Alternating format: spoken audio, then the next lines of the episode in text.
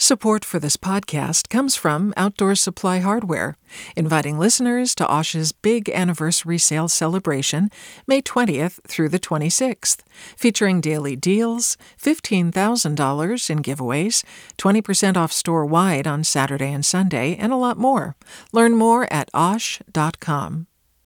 Hey, it's Avery Trufelman, host of Articles of Interest, and I've got to say, I've been a fan of KQED ever since I was a little kid, and I would come out to San Francisco to visit my grandma. It was just what we'd always turn on every time we got in the car, every time we were making dinner and turning on the radio. It was always KQED. And then over the years, I've become a massive fan of KQED podcasts because this is local reporting at its best. These are answers to questions you've always wanted to know, interviews with exciting, unusual voices, necessary journalism, all told with love and care and artistry. And did you know that a majority of KQED's funding actually comes from members? It's just people like you and me supporting the programs they love, while also getting access to cool events, behind-the-scenes footage, and so much more. If you want to sign up and be a part of this amazing community, visit donate.kqed.org/podcasts to become a member today. That's podcasts with an S. Thank you for listening, and thank you for your support. From KQED. This is the California Report. I'm Laura Clivens in San Francisco. Governor Gavin Newsom broke his silence around his absence from the United Nations Climate Change Conference in Scotland, saying he skipped the trip to spend Halloween with his kids. KQED politics reporter Guy Marzorati has more. Newsom announced suddenly that he'd missed the Global Climate Summit 11 days ago, citing family obligations, but offered no detail beyond that. Speculation about his whereabouts ran rampant, particularly among the governor's critics. At an event in Monterey Tuesday, Newsom revealed that his 4 kids pleaded with him to skip the trip to Scotland. And the kids, literally, they kind of had an intervention. They said they couldn't believe that I was going to miss Halloween. While Newsom also attended a lavish wedding this weekend for a member of the Getty family, that occurred after his previously scheduled return to California. For the California Report, I'm Guy Marzorati. When oceans and climate change are in the same sentence, it's usually negative. But at International Climate Conference COP26, a Bay Area ecologist pointed to marine sanctuaries as a climate change solution. KQED's Ezra David Romero explains.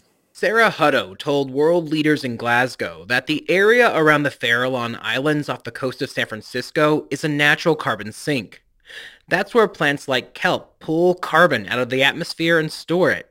The Farallons are a cluster of rocks off the city's horizon and anchor a large marine sanctuary where Hutto studied carbon storage.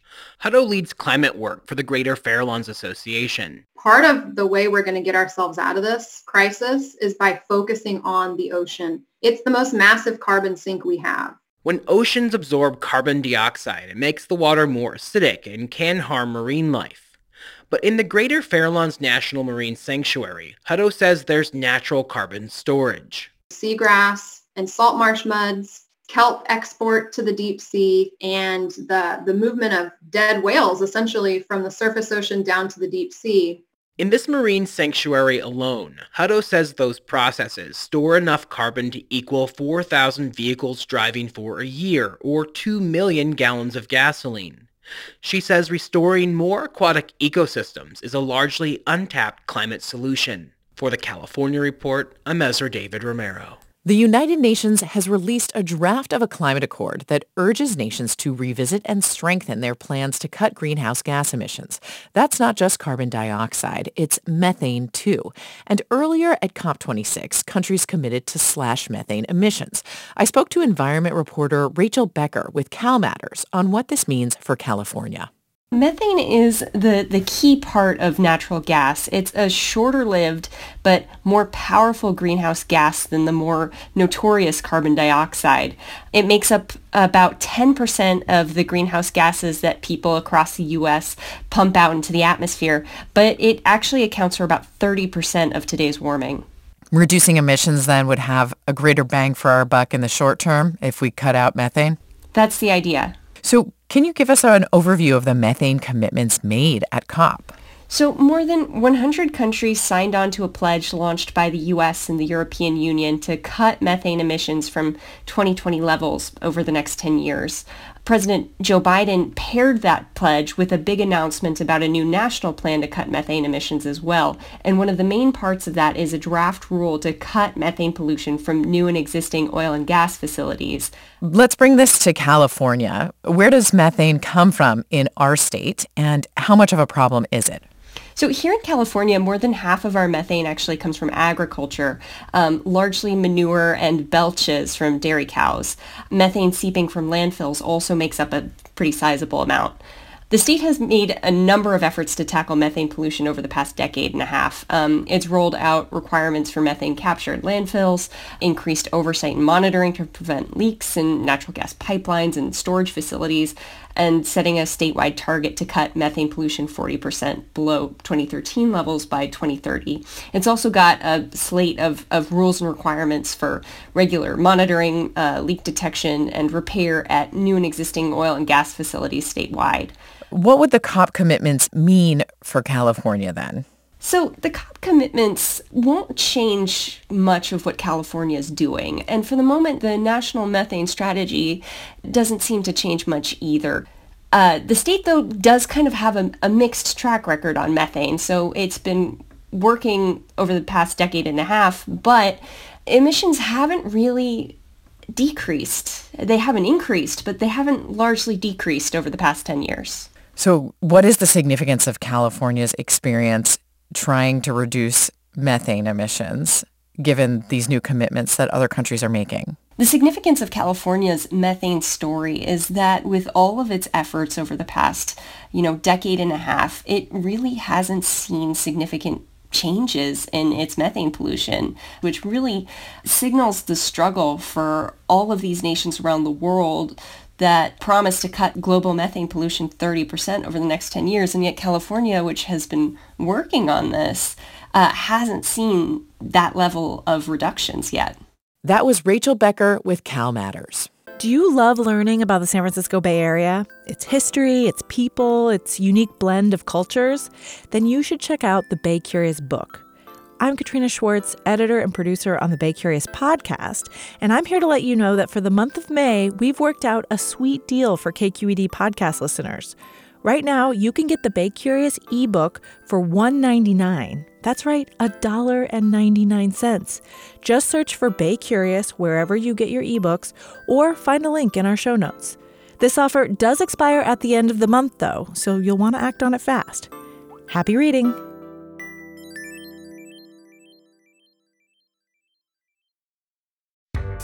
Hi there, I'm Randa Abdel Fattah from Throughline. If you're listening to this podcast, you know that KQED produces exceptional storytelling that keeps you informed, inspired, and entertained. Their podcasts cover issues from your neighborhood to the entire country and everything in between. Support this work today.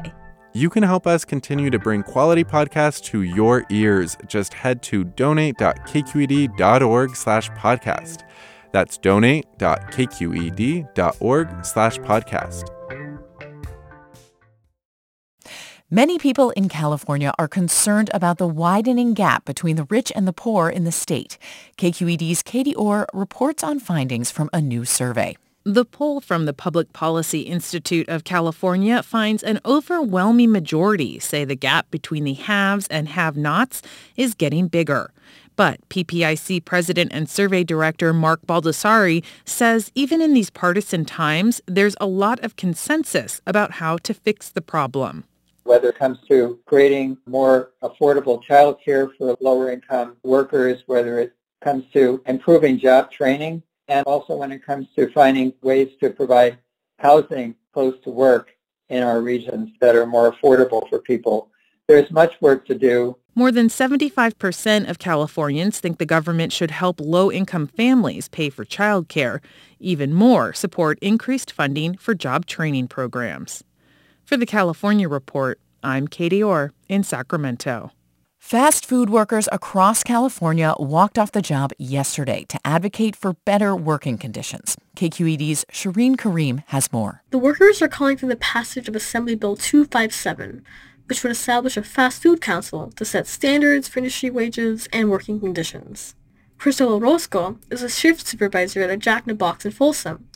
She says that she was threatened with reduced hours after she complained about a lack of breaks. The bill is just gives us the opportunity to talk to the main people and voice ourselves and let them know what's going on. The council would include workers, restaurant owners, and representatives from government agencies and corporations. The group would have the power to set standardized wages and working conditions. Assemblywoman Lorena Gonzalez authored the bill. So we want to standardize more of it in order to ensure that every worker in these franchises have the opportunity to have a safe working condition, to have a quality job, and to be able to keep themselves safe in times like when there was a pandemic. Ariana Navarro, a Burger King employee in Stockton who walked out, says she hopes the bill would improve working conditions. During the heat wave in Sacramento, it was like 115 degrees, the AC went out, and very unsafe working environment to be working.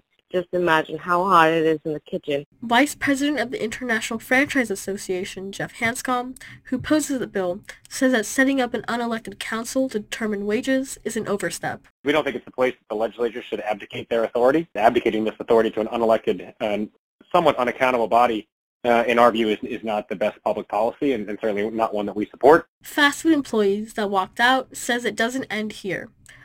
They'll continue to advocate for better wages and working conditions until they get them. Oh, definitely. I'm going to go to every strike, even if it's not my floor in particular. You know what I mean? Fast food workers are better when we stand together. For the California Report, I'm Shehreen Karim. COVID-19 vaccination numbers continue to improve within the Los Angeles Police Department. According to Police Chief Michael Moore, about 78% of LAPD personnel have received at least one dose of the vaccine, with many getting their first shot over the last week. This comes as the department has begun delivering notices to unvaccinated employees, 2,000 notices so far. Those individuals must pay for regular COVID testing and be vaccinated by December 18th. Otherwise, they will face possible termination. Over the course of those deliveries, we have now assigned 2 of our sworn members at home for refusal to sign and enter into the agreement, and 1 civilian. Vaccine mandates have become a hugely divisive issue for law enforcement agencies and fire departments across the state, with large numbers of staff threatening to resign. But that hasn't happened yet. Chief Moore says the department will continue to push those who are not vaccinated to get their shots. It is our intention to have a fully vaccinated workforce. We continue to provide information relative to the power and the value of this vaccine and its protective values for all of our personnel, their families, and those that we come in contact with. LAPD's message is in sharp contrast to the LA County Sheriff's Department, which has pushed back against enforcing vaccine mandates. Santa Clara County's jail system is seeing a surge in COVID-19 cases. That includes more than 24 new cases reported on Monday, the largest one-day total in the past 9 months. According to the San Jose Mercury News, there are 100 active cases in Santa Clara County jails, with the majority reported at the Elmwood facility in Milpitas.